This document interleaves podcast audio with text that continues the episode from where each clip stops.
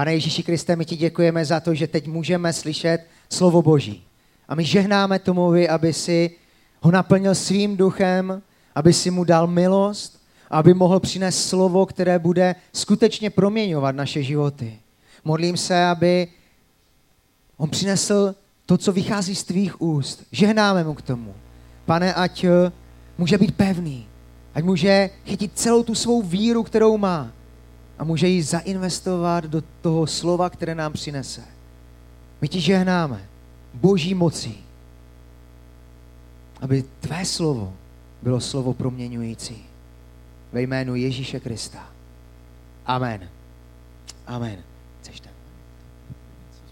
Romane, a když jsi mluvil o té úctě, doneseš mi kazatelský pultík. Tam. Víš, musím vždycky vyzkoušet, když něco řekneš, jak moc vážně to myslíš. A ještě tam mám skleničku s vodičkou, jo? Asi to myslel vážně v tou úctu. A mám vás moc pozdravit od Toma Hasmandy, který teďka někde se chudák potlouká po východě Ameriky. A, a říkal, že měl dneska kázat, ale že když bude kázat jinačí Tomáš, takže si ani nevšimnete té změny. Takže jsem tady jakože za něho. A předpokládám, že už většina z vás netrpělivě šustíte bankovkama a očekává, díváte se na hodinky, kdy konečně vás pustí do toho sálu, abyste nakupovali. Přiznejte se mi. Někteří se dívají tak jako ročí kolem, jako bych neviděl do jejich srdce, ale já vidím hluboko. A proto se budu snažit kázat krátce, protože mě stejně budete za chvilku poslouchat a budete myšlenkama někde jinde. A na svoje kázání dneska zkrátím tak nějak do hodiny, bychom se mohli vejít. A první otázka, co, co mám, dnešní sbírka, dnešní schromáždění celé je zaměřené na misi. Víte, co to slovo vůbec znamená, misie? Můžete vykřikovat, nemusíte se hlásit, prosím vás.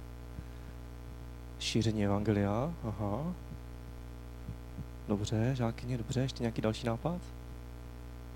Jo, je to o misi, tak co to vlastně to slovo misie znamená? Překročit hranice, mhm. služba lidem. A Dane, ty musíš příště mlčet, jo, prosím tě.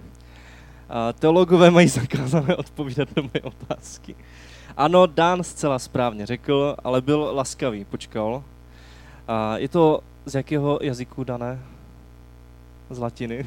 Kdybyste ho viděli, jak úplně jako útrpně se tak na mě dívá, jako co se mi to ptáš, to je jasné. Ano, je to z latiny, a z latinského slova misio, to znamená poslání. Takže to slovo misie přímo v Bibli nenajdeme, ale slovo poslání tam najdeme mnohokrát. A určitě se musím zmínit o tom největším poslání, které jsme jako církev dostali od Pána Ježíše, které je zmíněné v Matoušovi 28. kapitole. Kdy Pán Ježíš říká svoji církvi, svým, svým následovníkům, toto. Je mi dána veškerá moc na nebi i na zemi, proto jděte. Získávajte učedníky ze všech národů, křtěte je ve jménu Otce i Syna i Ducha Svatého a učte je zachovat všechno, co jsem vám přikázal. A hle, já jsem s vámi po všechny dny až do skonání světa. Takže vlastně misie je naplňování toho poslání, které jsme dostali od Ježíše. Poslání, které je o tom, že máme jít ke všem národům. Poslání v tom, že máme činit učedníky poslání, že máme prostě kázat evangelium. Ať už tady, tak především právě v těm všem ostatním národům. A, a já jsem přemýšlel, za jaký konec to dnešní kázání chytit, protože nejsem úplně misionář, ale už na několika misích jsem byl a několika misích výjezdů jsem se účastnil nebo jsem je organizoval, ať už tady v Čechách, nebo, nebo na Ukrajině, nebo v Rumunsku, tak jsem sám přemýšlel nad tím, proč to vlastně dělám. A co by vás mohlo pozbudit tomu vůbec se do misie zapojit? A napadly mě čtyři takové věci, čtyři takové myšlenky. Proč vůbec se do misie zapojovat? První důvod je velmi jednoduchý. Já osobně se vždycky na misi učím poslušnosti a tomu dávat oběť. V podstatě kdykoliv člověk nějakým způsobem se do misie zapojí, tak tím vyjadřuje svoji poslušnost Bohu. Protože to poslání, to povolání Ježíše je pro každého z nás.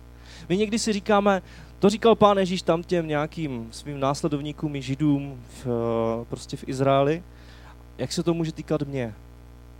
Ale jestliže chceme poslouchat pána Ježíše, tak ten příkaz se týká i nás. získávejte učeníky ze všech národů. Petře, Pavle, Zdenko, ty mi získávej učeníky ze všech národů. Křti je ve jménu Otce i Syna Ducha Svatého, uč je zachovat všechno, co jsem ti přikázal. A hle, já jsem s vámi až do skonání tohoto světa. Jak když si čtu list Římanům, tak eh, mě tam dostává jedna pasáž, kdy Pavel a, píše do Říma, že jo, list Římanům je ku podivu adresovaný Římanům, a říká jim, proč do toho Říma jede. On jim tam píše, a doufám, že se u vás budu moct zastavit na své cestě do Hispánie, nebo do Španělska. Víte, proč Pavel chtěl jít do Španělska? Na pláži tam teplo. Těsně vedle. Dane, nedadechuj se. jo, tortily, no, tak to nevím, jestli tam tenkrát ještě bylo. Proč myslíte, že chtěl Pavel do Španělska? Je to konec světa, no. Pro, pro Římany a pro tehdejší dobu bylo Španělsko konec světa. Oni nevěděli, že tam je někde Amerika zatím, že jo. Pro ně prostě, když se podívali na tu mapu, tak si řekli, OK, pán Ježíš nám řekl, že máme činit učeníky až na konec, samotný konec světa. Tak jo, tak Tomáši, ty půjdeš do Indie, ty tam do Egypta. A co, co s Pavlem? Pavel uvěřil až daleko po ostatních, tak, tak ho pošleme do toho Španělska. A nebo to Pavel možná sám řekl. Ale v každém případě to vzal vážně. On si prostě poslechl to, co pán Ježíš řekl svým učeníkům. Takže když se účastní misie nějakým způsobem, ať už jdu na krátkodobý výjezd, možná podporu finančně, možná nakoupím hromadu dárku na bazoru, modlím se za misionáře, informuju se o tom, co se děje na misi, tak se učím poslušnosti Pána Ježíše. A taky obětavosti. Protože když člověk investuje do misie, tak to, to jsou investice, které úplně nemůžeme vidět. Když sloužím ve svém městě, když sloužím ve, svojí, ve svém sboru, když sloužím ve své nějaké oblasti, tak je to krásné, je to užitečné, je to skvělé. Ale častokrát toho mám nějaký vedlejší bonus. Že jo? Vidím, že sbor se rozrůstá. Vidím, že snižuje se kriminalita. Líp se mi žije v tom městě, pokud prostě Bůh jedná. Ale když sloužím někde tam a dám, posílám peníze někde prostě do Afriky, někde do Ázie, na Bible do Číny, pravděpodobně se asi nikdy s tím Číňanem nepotkám, který to Bibli dostal. Ale dělám to jako oběť Bohu. A ve víře tomu, že to bude, že to mít svůj smysl. A častokrát musím obětovat svoje pohodlí. Já si do dneška vzpomínám, když jsme jako zbor, možná většina z vás už to ani nevíte, ale jako zbor jsme se zúčastnili dvou misních výjezdů do Sokolova. Víte, bylo to dvakrát? Myslím si, že to bylo dvakrát. A postavili jsme tam obrovský cirkusový stán na škvárovém hřišti. Venku byla strašná kosa a většina z nás spali přímo v tom stanu. Řeknu vám, je to, je to taková rozkoš, když ráno stáváte a vyplivujete chuchvalce škváry z pusy a seškrabáváte ze sebe ten nános, co prostě na vás je. A člověk musí někdy obětovat své pohodly. Už minimálně v tom, když jede někam, kde bydlí s dalšíma 30 lidma v nějaké velké tělocvičně a všichni mu tam chrápou pod nos. A nebo když potom jdete dál a musíte se zříkat dalších a dalších věcí. Člověk musí něco obětovat. A, a častokrát musí obětovat i svoje přání a nějaké své egoistické představy o věcech. Já si pamatuju, když jsme byli v Kijevě v dětském domově, a byli jsme tam asi s dalšíma čtyřma lidma a sloužili jsme v tom dětském domově a užívali jsme si toho, že prostě pracujeme s těma sirotkama a oni byli moc super. Většina z nich byla obrácených a měli skvělý, a skvělá srdce. Člověk by nevěřil, co hrozného v minulosti prožili, ale Bůh je tak změnil, že to byly úžasné děti. A my jsme s nimi strávili tři dny a po třech dnech najednou jsme zjistili ráno, že přišel nějaký autobus. Říkají, co to je za autobus, to přijeli nějací další, nebo co? A všechny děti z celého dětského domova naskákali do autobusu a odjeli. A my jsme uprostřed toho týdne, kdy jsme tam měli být, tak jsme mávali na autobus, který odjížděl plný dětí a zůstali jsme v prázdném dětském domově. Protože a, organizátoři toho domova nám jaksi neoznámili, že v půlce toho prostě děti odjedou aby jsme byli připraveni na to, že tam budeme intenzivně sloužit a že tam prostě se budeme trošku tak jako realizovat. A najednou jsme tam stáli a neviděli jsme, co máme dělat. Ale Bůh nám dal milost tomu, že jsme najednou zjistili, že v tom dětském domově, že v těch rodinách, které tam ještě kolem bydlí, takže ještě hromada teenagerů, kteří se s náma bavit nechtěli, protože viděli, že si hrajeme s těma malýma prckama, tak si říkali, co se s nima budeme jako zahazovat. Ale když jsme tam zůstali sami, tak najednou jsme měli prostor se jim věnovat. Měli jsme prostor s nimi být, trávit čas. Ale bylo to zase úplně jinak, než jsme si to představovali. A to se stává na misi často, že Jirko? Ano, Jirka kývá hlavou. Když vyjedete na misi, tak častokrát zjistíte, že věci jsou úplně jinak, než jste si přáli. Častokrát a, i to funguje úplně jiným způsobem. A vy musíte obětovat svoje ego, svoje představy, svoje přání, ty svoje úžasné myšlenky, co budete všechno dělat. A asi nejkrásnějším příkladem toho je samotný Pán Ježíš Kristus, který se vydal na takovou misijní cestu. Žil v dokonalém místě s svým otcem v nebi. Ale proto, aby zasáhl nás a celou tady tu planetu, tak se zřekl všeho, co měl a narodil se tady jako malé miminko. A šel dokonce dál, nejenom, že tady mezi náma žil, ale nakonec za nás zemřel na kříži. A ten jeho příklad je v podstatě příklad dokonalého misionáře. Toho, kdo prostě poslouchá to velké poslání. V tom jsme opravdu misionářem každý. Ve Filipským druhé kapitole je napsaný velice známý verš. Ačkoliv sdílel boží podstatu, o pánu Ježíši je to napsané, tak na své rovnosti s ním netrval. Místo toho se vzdal sám sebe. Přijal podstatu služebníka, vzal na sebe lidskou podobu. Ocitl se v těle jako člověk, ponížil se a byl poslušný, a to až ke smrti, ke smrti na kříži. Takže jeden důvod, proč se zapoju do misie, proč eh, jsem loni a předloni třeba jel do Třeboně a do Českých Budějovic, kde jsme běhali po ulicích, rozdávali letáčky, bavili jsme se s lidma. Občas jsme si poslechli nějaký pěkný pozdrav od nějakého Čecha, co nám řekl, co si myslí o církvi.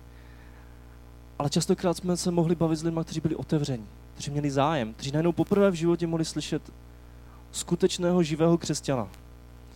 Bylo několik lidí, kteří tak na nás se dívali a říkali, ty jsi opravdu věřící? To ti není ani 50? A byli úplně v šoku. Druhý důvod, proč se zapoju do misie, je, že se cítím dlužníkem. A když se podívám jenom do svého vlastního života, tak jsem potkal mnoho misionářů nebo lidí, kteří byli na misi, kteří mě ovlivnili. A ti, kteří jsou ve sboru delší dobu, tak určitě máte v paměti zarytého hluboce Roderika a celý jeho misijní tým, který sem jezdili několik let, pomáhali nám organizovat ty báječné a zborové dovolené. A pro mě byl velkým pozbuzením, velkým příkladem. Ale nikdy nám nedochází, že pro ně to vlastně byla misijní cesta k nám, kde nám přijeli sloužit.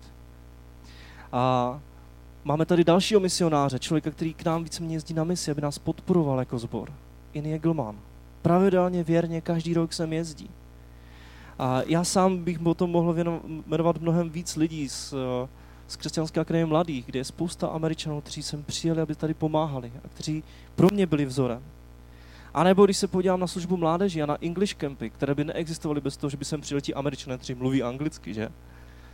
A díky, díky nim bychom tady mohli najít spoustu lidí, kteří, kterým to změnilo život. Někteří přímo přišli k Ježíši skrze ty English campy. Pro další to bylo nakopnutí do služby. Bylo do nás mnoho investováno jako do sboru. Možná si to neuvědomujeme, ale je to tak. A myslím si, že tady stojí otázka, jestli to dáváme dál. A já jsem moc rád za to, že náš sbor je aktivní misíně. Ale možná je to otázka pro každého z nás, nejenom jako pro nás, jako pro sbor. Jak moc ty sám si zapojený v té misi. A taky se cítím dlužníkem vůči tomu duchovnímu dědictví, které tady máme. Když se podíváte jenom pár kilometrů tady k Novému Jičínu a uvědomíte si, že tam prostě odešla velká skupina lidí do Ochranova, do Hernhutu. A pak tady ti blázni založili s, s Ludvíkem von Zinzendorfem obnovenou jednotu bratrskou. A jedna z věcí, kterou oni prožili, tak bylo, že chcou naplnit to velké poslání, že chcou naplnit tu misi.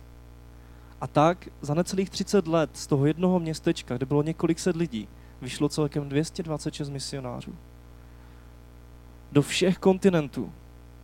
K černým otrokům na Karibské ostrovy, k esmi, eskimákům do Grónska, k Laponcům, k indiánům v Severní i v Jižní Americe, do Jižní Afriky, do Gvineje, Estonska, Litvy a do Ruska, na Ceylon, do Alžíru a Cařihradu, ke Kalmikům, to vůbec ani nevím, kde je, do Egypta, do Etiopie, do Indie, na Labrador, na Jamajku, do Nikaraguji, Austrálie, Himaláje, Izraele a tak dál. To bylo jedno městečko křesťanské, jedna vesnice, která během 30 let a oslovila desítky národů. A dodnes mnoho těch zborů tam funguje a žije. Dnes moravská církev, Moravian Church, má nějakých 800 tisíc křesťanů. Cítím se být trošku dlužníkem těch lidí, kteří tady žili před náma, těch našich duchovních otců, praotců, pra, pra, pra, pra otců. Že jsme dostali nějaký dár, který můžeme předávat dál. Samotný apoštol Pavel se nazýval dlužníkem řeku i barbarů, vzdělaných i prostých.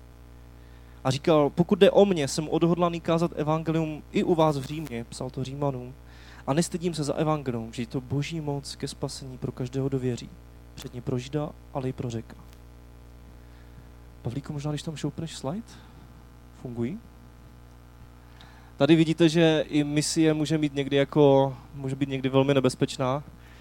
Tam je napsané, další eskimácký křest uh, se nepodařil, chudák tam zamrzl. Ale když se posuneme k serióznějšímu slajdu, Pavle, Tady mám ty čtyři důvody. Je tam ten chlapík ve vězení, že se cítím dlužníkem s tou kreditkou. Že se dlužím, cítím jako, že mám něco, někomu něco splatit. Jsem cítím zavázaný. A chci dávat živou oběť. Chci a, se učit dávat oběť na misi. A pak třetí věc, která je pro mě důležitá na misích, tak je, že jsem pozbuzený božím jednáním. A jsem pozbuzený, to je to vajíčko, že najednou se něco rozlouskne a něco z toho vyklube. A někdy pro mě je obrovským pozbuzením už jenom potkat misionáře.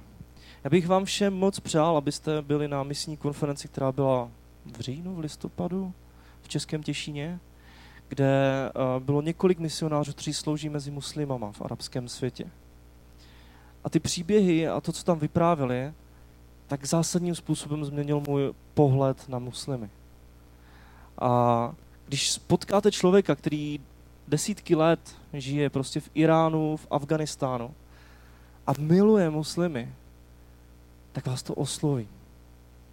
On vůči ním nemá žádné předsudky, když vidí jim spoustu zlých věcí, když tam každý den mu jde o život, tak stejně je miluje.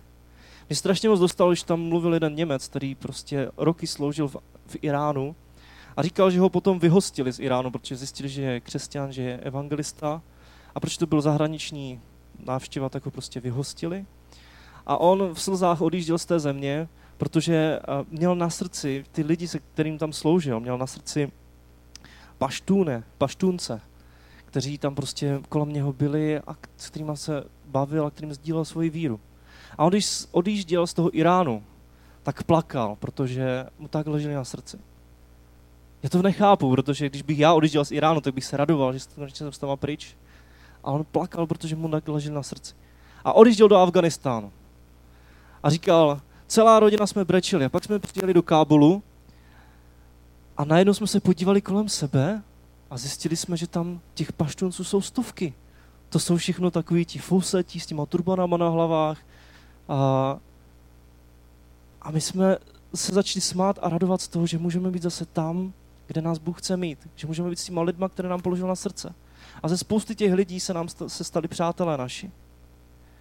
I když to jsou talibanci někteří. A já to vůbec nechápu, ale z těch lidí zářila láska.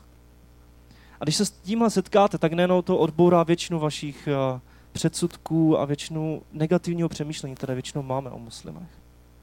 Protože oni mluvili o tom, jak je milují a jak jim slouží. A to je něco, z čeho jsem se strašně moc učil. A, a když potom vyprávěli ty různé příběhy, když mluvili o tom, že v Iránu, ve kterém od 70. let vlastně vládne právo šária, tak teď je velké podzemní misijní hnutí. Když mluvili o holči, holce, mladé dívce z, uh, ze Sýrie, která na vysoké škole v Sýrii se potkala s nějakou češkou, křesťankou, která jí se po několika dnech odhodla jí říct evangelium. A ta Syřanka nakonec uvěřila. A pak její rodina, když to zjistila, tak ji přivedli před soud, kde očekávali, že nejspíš bude popravená. Ale místo toho ten soud se onemocněl a ta dívka zůstala asi pět let ve vězení, kde, kde byla krutě pronásledovaná, kde byla krutě týraná.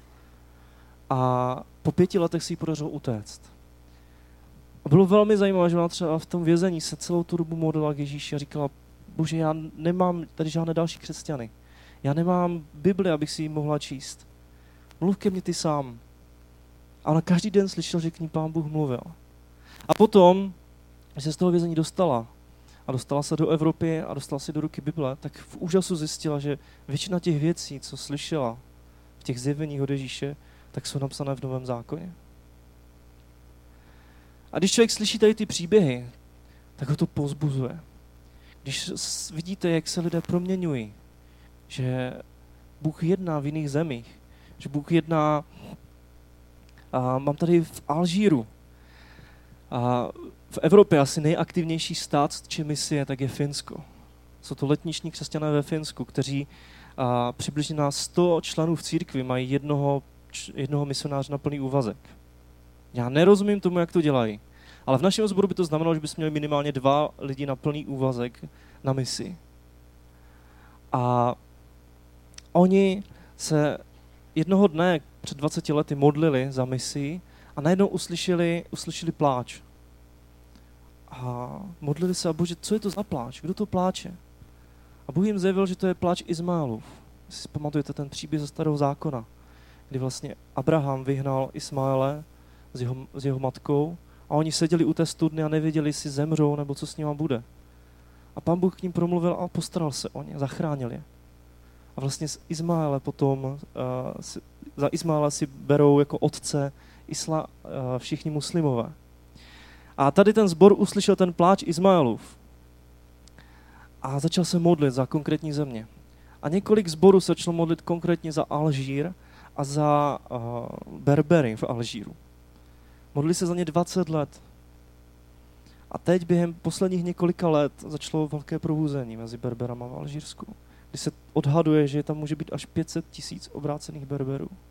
Přestože v té zemi je zakázané kázat evangelium. A takových příběhů jsme tam slyšeli spoustu. A když se setkáte s misionáři, tak to změní váš pohled na svět. A pozbudí vás. To uvidíte, že je možné, že se věci můžou dít jinak. A poslední čtvrtý důvod je, že se tam mění lidské životy. To je ten obrázek, ještě to pust zpátky. To je ten obrázek z toho, jak člověk odchází z toho tmavého oblečení do toho světlého. Viděl jsem spoustu lidí, hlavně těch misionářů, s kterými jsem tam jel, těch mladých lidí, s kterými jsme jeli sloužit do, na Ukrajinu, hlavně potom do Rumunska, nebo, nebo potom teďka i v, v rámci Čech, že se začínají měnit. Že se učí pokoře, vděčnosti, úctě, postoj služebníka, schopností právě obětovat se.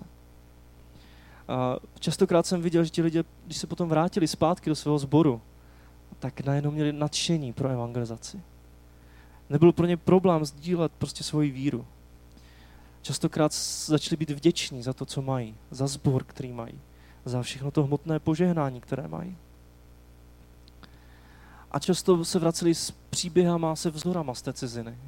Pro mě třeba strašně silný zážitek byl, když jsem byl na zakarpatské Ukrajině a s jedním pastorem jsme rozváželi chleba po, po rodinách, bylo to asi před deseti lety. A dodnes si pamatuju, že jsme přivezli několik bochníků chleba jedné rodině, takový stařeček se stařenkou. A ten pastor říkal, že pro ně je to víceméně jediné jídlo, které mají za celý ten týden, než jim zase za týden přivezou další.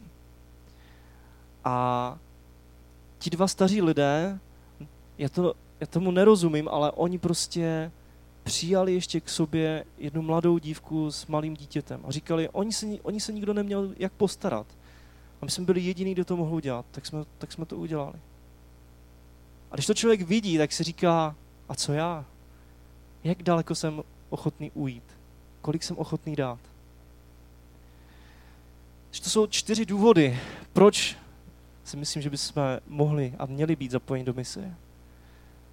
Je to poslušnost. Je to boží příkaz pro nás. Neznamená to, že každý z nás musí být automatický misionář na plný úvazek. I když, kdo ví. A, ale hlavně to znamená, že mám to srdce pro misi. A já jsem za to rád, že náš sbor v tom roste, že se v tom rozvíjí. Že jsme během tohoto roku vyslali mnoho lidí na různé misijní výjezdy. Jsem rád za to ten jarmar, kdy prostě ty peníze můžou jít na Ukrajinu a pomoct v tom konkrétním sboru. Ale chci tu otázku postavit před každého z vás. Není ještě nějaký další krok, kam se můžete, postav, kam se, kam se můžete posunout v přemýšlení o misi? Možná, ten, možná jste nad tím nikdy zatím nepřemýšleli a ten první krok bude, že si naťukáte www.nehemia.cz a tam si stáhnete nějaké jejich informační listy. A nebo si jim napíšete, aby vám je posílali a začnete si aspoň číst do toho, přemýšlet. Možná se začnete intenzivněji modlit za nějaký konkrétní stát. Možná si vyberete nějaký projekt, který budete podporovat. A těch projektů třeba právě v rámci Nehemie, to tady budu doporučovat nejvíc, protože eh, ty lidi tam znám a je to vlastně v rámci apoštolské církve. A hlavně Jirka tam má svoje páčky, takže víme přesně, co se děje. A je tam mnoho různých projektů, do kterých se může člověk zapojit finančně, aby podporoval. A nebo můžete přemýšlet nad tím, jestli se nepřidat nějakému krátkodobému výjezdu. A poslední otázka, nebo předposlední otázka, která v tom mám, je, abyste přemýšleli, jestli náhodou vás Bůh nevolá k dlouhodobé misi. Já jsem si říkal, mám takovou těžkou otázku pokládat na krásném pohodovém vánočním jarmarku, ale ano, chci ji položit. Protože věřím tomu, že tady jsou lidé, které Bůh volá do misie. Možná to bude tak, že budete inženýři, že jste učitelé a jednoho dne budete učit někde v arabských emirát, emirátech, emirátech. Možná někde úplně jinde, já nevím. Ale chci tu otázku položit. Není ve vašem srdci někde hluboko ukryté to, že chcete nějakému národu sloužit? Do dneška si pamatuju, když jsem byl na biblické škole, tak jsme měli předmět misiologie, jo, vyučování o misii. A jeden z úkolů, co jsme dostali, takový malý projekt, byl, že jsme si měli modlit a vybrat si jednu zemi, která nám leží na srdci. A tak každý student si nějakou vybral a modlili jsme se za to a hledali jsme o tom nějaké informace. A já jsem k tomu přistupoval jako domácímu úkolu. Říkal jsem si, tak je to úkol, tak se to pomodlím a tak je to úkol, nebudu to nějak brát vážně. Vybral jsem si Rumunsko. A po sedmi letech od té chvíle jsem byl v Rumunsku, kde jsem sloužil lidem přímo ve městě i přímo ve sboru. A v tu chvíli mi to se cvaklo, řekl jsem si, co já jsem si to tenkrát vybral za tu zemi. Chci vás pozbudit tomu, abyste přemýšleli nad tím. A třeba v, té, v tom Finsku je pravidlem, že spousta lidí ve sborech jezdí na krátkodobé misie. A není to tak složité. Stačí zajít za Romanem, za Jirkou, za někým dalším a možná se přidat, když pojedou někam zase sloužit. A garantuju vám, že to stojí za to.